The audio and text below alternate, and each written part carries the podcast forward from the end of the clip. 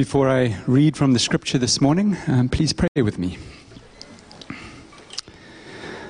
Father God, we pray that you would help us to set aside the worries and concerns of the week and to come before you now with open hearts, open minds, to hear what you would speak to us this morning. In Jesus' name, amen.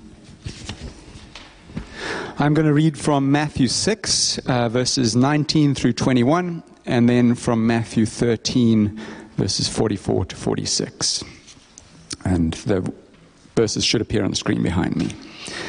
So, starting in Matthew 6, verse 19 Do not lay up for yourselves treasures on earth, where moth and rust destroy, and where thieves break in and steal.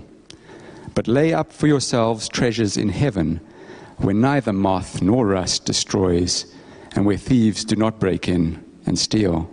For where your treasure is, there your heart will be also. And now from Matthew 13, verses 44 to 46.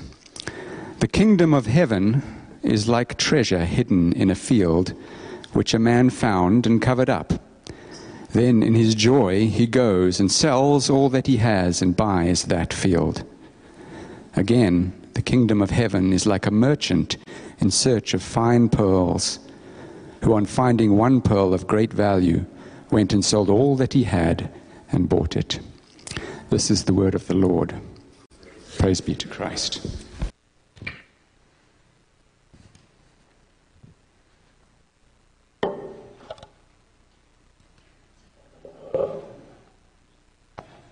There's no anger in that, it's just not my pen.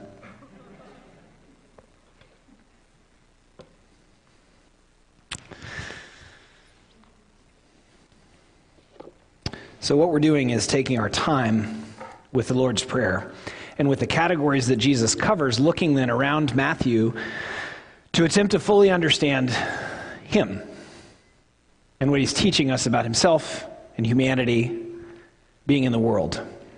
Your questions matter. Your questions about life, your questions about God, your questions about the future and the past, they flow out of past pain and past nostalgia for when things were good. They flow, your questions flow out of present unease and even the things that are going well today. Your questions about the future, a mixture of concern and excitement. And you have good questions about all those things. But what's more important than your questions with respect to the categories of God or what God chooses to tell us? Doesn't mean your questions don't matter, but it's very, very, very worth attending to. What does Jesus say about these things? So, our first question about heaven is who's there? Who's not there? What's it like? When Jesus talked about heaven, he was almost exclusively talking about the reality of his followers living as citizens of heaven, to quote the, later in the New Testament. So, the reason that it's important to locate God in the Lord's Prayer, Our Father in heaven, is to remind us of that opportunity to live as citizens of heaven. It is comforting to know where God is, to know that He sees, to borrow from Psalm 121 to know that He doesn't rest, to borrow from Psalm, Romans 8 that He fully knows the future of our life and all of this world.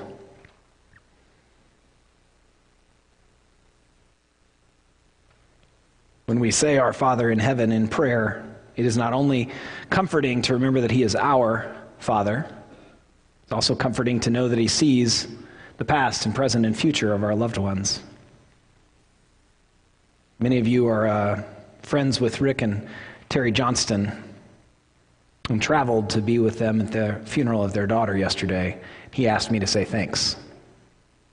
12:15 this morning. My notifications were off. They were surrounded by the love of Christ, and that happened in a lot of ways. Some of you attended, some wrote notes, many texted and called, and they sensed that. And the reason that I bring that up is when you pray for them and you locate God it calls to mind and to emotion that He knows their yesterday and today and their future. People ask me questions about heaven all the time, and it would be very unkind as a pastor to answer their question with how Jesus talked about it. So instead, we do our best to imaginatively, you know, consider what we do know about heaven.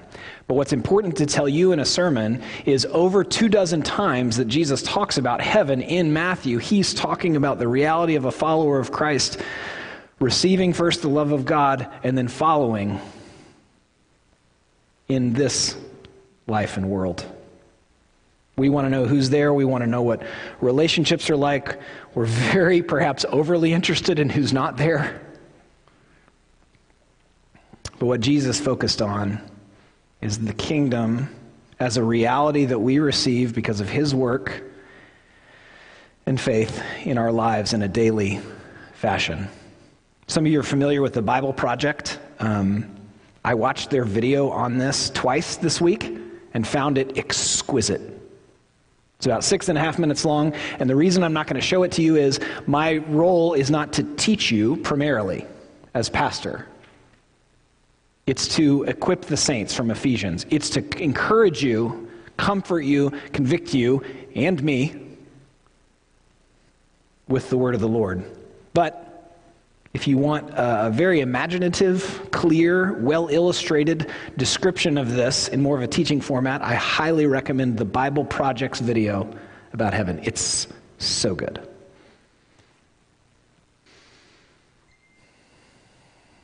And then they talk about the kingdom of heaven as heaven is a space, a space where God's holiness fills that space, as opposed to here, where though the world is beautiful, it is marred and polluted. And there are, are beautiful things on this earth,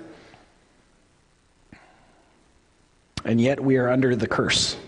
We have a number of maple trees on property um, and I used to live over there. There were four maple trees when I moved here. There are two now, and I, I tapped them this week to get the syrup. And I saw all these woodpecker holes in the bottom, and I'm a little bit worried that if the woodpeckers are going after the maples, that means they're buggy, and that means they're not going to last. I love the way maple trees look in the fall. I very much like maple syrup, as do most of the people that live in my house. And yet, those little notches on the bottom is the curse. I'm not saying woodpeckers are sinful. I'm saying that's the way the curse affects the world and mars its beauty. Where God is orients us. It orients us to the fact that there are two kingdoms. There's a kingdom of heaven and a kingdom of earth, described in lots of different phrases for that in the Bible. And one of the benefits of orienting us on the kingdom of heaven is we're freed from tyranny of time. And there are a lot of ways that this uh, rears its head, and I believe when we pray and, and then expand the, the praise our Father who is in heaven, we are reminded and encouraged that the past and the present and the future all matter. None should dominate our thought life or our anxieties. I think our own natural tendencies or toward one or maybe two of those. I think parts of the world would encourage us to think about the future, parts of the world would demand that we think about the past, and then we hear all the time, just be present, right? We hear that all the time. And that's great. Except if we have things in our past we haven't attended to, it's difficult to be present. If we have things in the future that are real that we have to figure out between now and then, there's a challenge there. And I believe that orienting where God is, that, that where God is, and remembering that in prayer and in our thoughts orients us and frees us from being dominated by any of those three. I hear people tell me all the time, I just don't want to wallow in the past. And my gut, every time someone says, sorry, just got to let you know, when you tell me that, my gut is, ooh, there's something back there you're going to need to maybe unravel a little bit. And then when other people, you can tell that the only thing they talk about is the past. Well, that's not joyful. There's plenty of joy in the present. Where God is orients us, and it convicts and challenges and empowers us to receive first and then live as citizens of heaven. God is in heaven, where it is entirely holy, where it is not marred by the ugliness of the world. And the Holy Spirit is here, and through the faith of followers of Christ, creates small spaces of holiness, of heavenly good.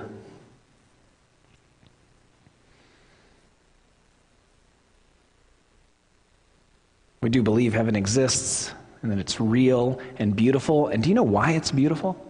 This is very, very important. It's beautiful because Jesus is there. Theological terms, that's called the beatific vision. And that is the principal reason that it is a comforting and light filled and beautiful place.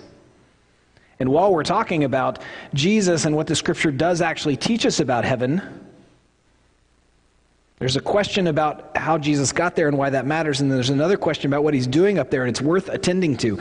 Um, this is a Presbyterian church. Our theological heritage is called Reformed in theology, which means we have a confession. Most churches have a confession, even if they're not denominational. Ours is called the Westminster Confession. And the reason I tell you this is not because I think you think old language is super interesting. This is why. Your questions are wrapped up in and enveloped by these incredible summaries of the scripture. The answer to this question that I'm about to give you is based on 19 different passages of scripture. How is Christ exalted by sitting at the right hand of God? Sitting at the right hand of God exalts Christ as the God man. He is advanced to the highest favor with God the Father with all the joy, glory, and power of this position over all things in heaven and earth. When we remember our Father in heaven, the Holy Spirit gives us a reminder that Jesus has power over all things in heaven. There, Christ gathers and defends his church, subdues her enemies, provides his ministers and people with gifts and graces, and intercedes for them. How does Christ intercede? We talked about this last year. This is based on 17 Bible verses. What is Jesus doing right now in heaven? Christ intercedes by continually appearing in our human nature before the Father in heaven. There he makes his will clear that his own merit of obedience and sacrifice on earth be applied to all believers. He answers all the accusations, accusations made against you, either by your flesh or the world or the evil one. Jesus answers all of them and make sure they have peace of conscience in spite of their daily failings.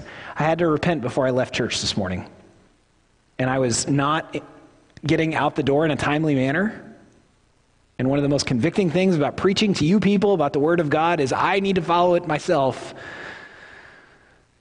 both for my own good, but also because it would be very painful to be even more hypocritical than I already am as a preacher. And I was running out of time, and I had been running over the repentance in my head because it was I was explaining instead of repenting. Nothing gets in the way of a good apology, much less a good repentance like an explanation. I finally got that out of, out of there and was able to ask my wife for forgiveness. She actually knew that I didn't intend it, which is what I was hoping for but didn't want to get into.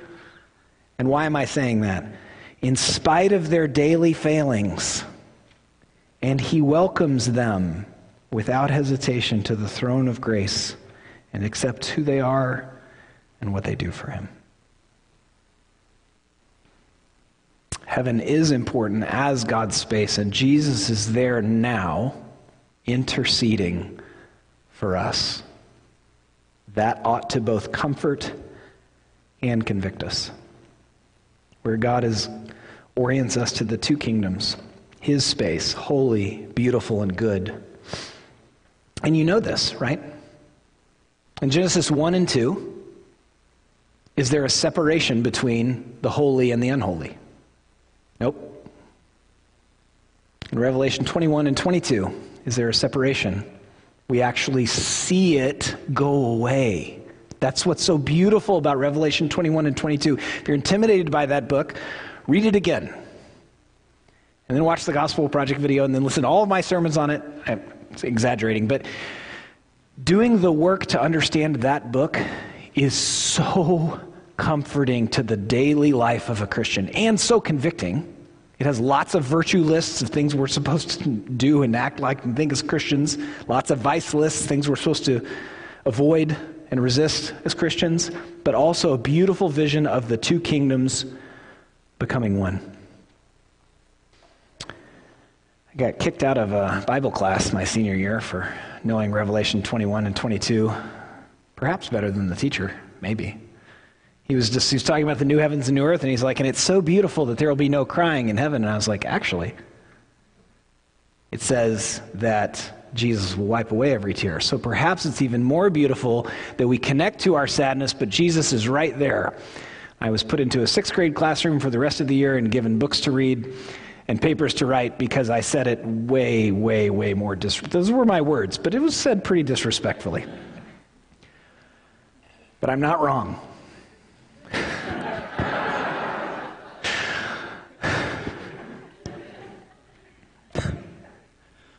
Eventually, the two spaces will become one.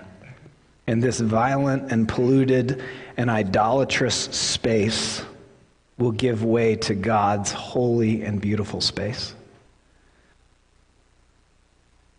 That section, Lay Up Treasures in Heaven, has three different sections, the way my Bible gives it.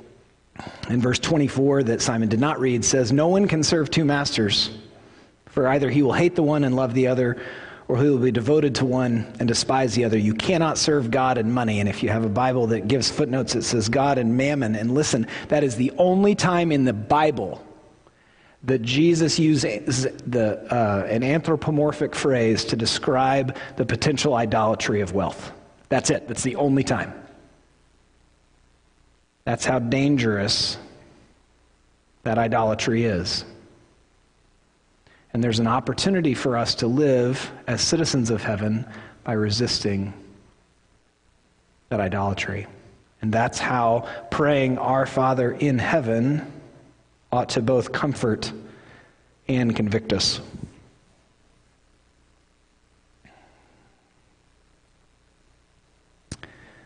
While there are two kingdoms, one of them is in us. If you have if you if Jesus is Lord of your life, if you have received his pursuing love and responded in faith, then you are a living, moving God space in this world. And when you're not, you get to repent of it, which is perhaps the most profound regular activity to Christians, perhaps the most obvious way that we're salt and light.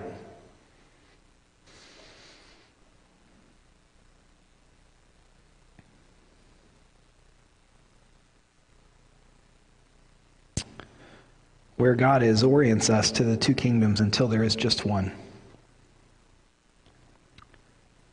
Right now they're separate, but they will come together.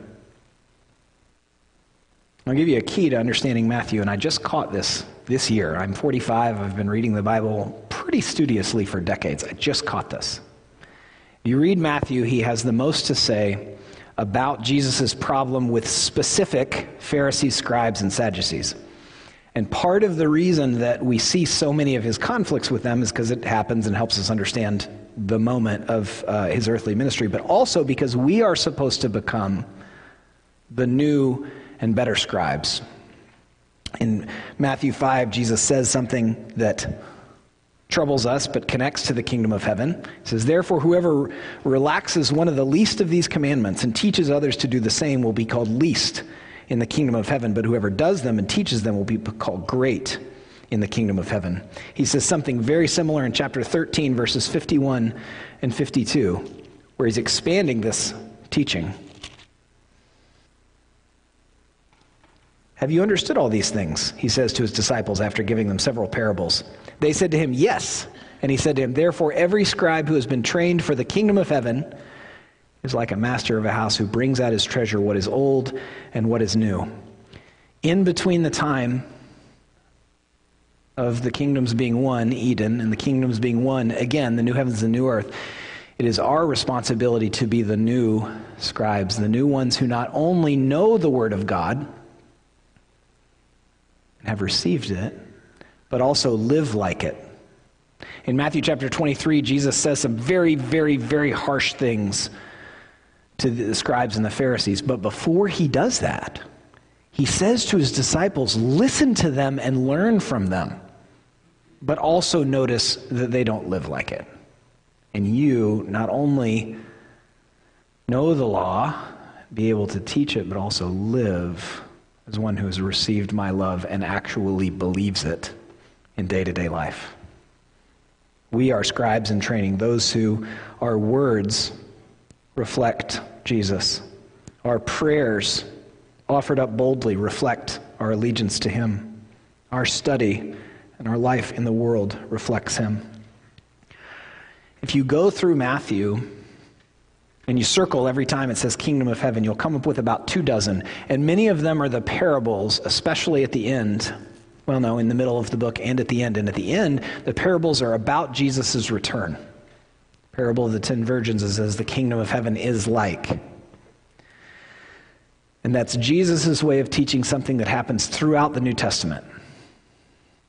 And this is how learning the Lord's Prayer, connecting it to the rest of Matthew, is comforting, but it's also convicting. Don't wait to act like a follower of Jesus. That's what the parable of the, of the ten virgins is about.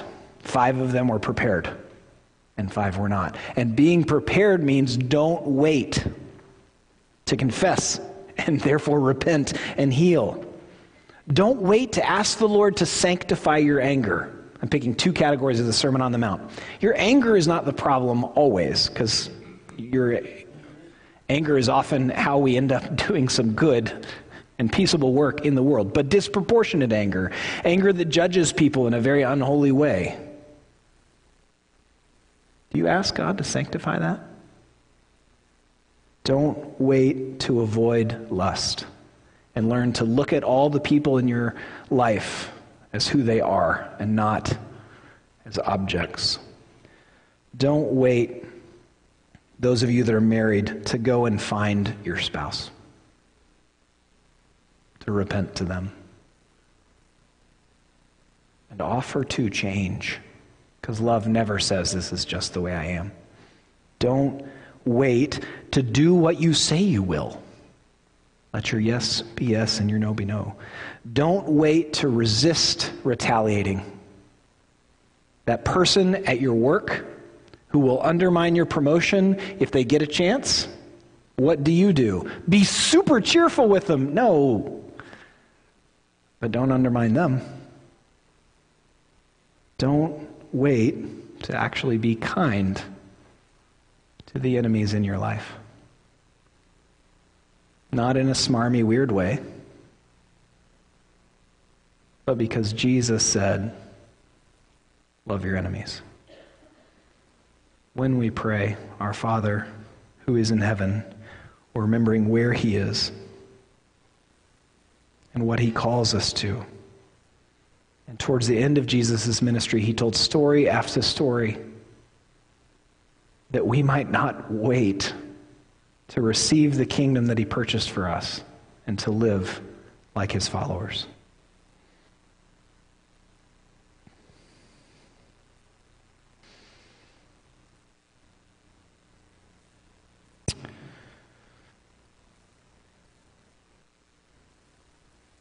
Would you pray with me?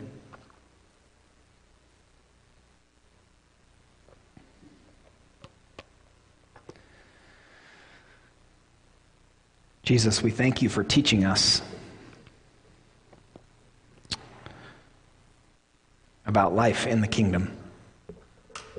We thank you for purchasing it. We resist it because we are tired.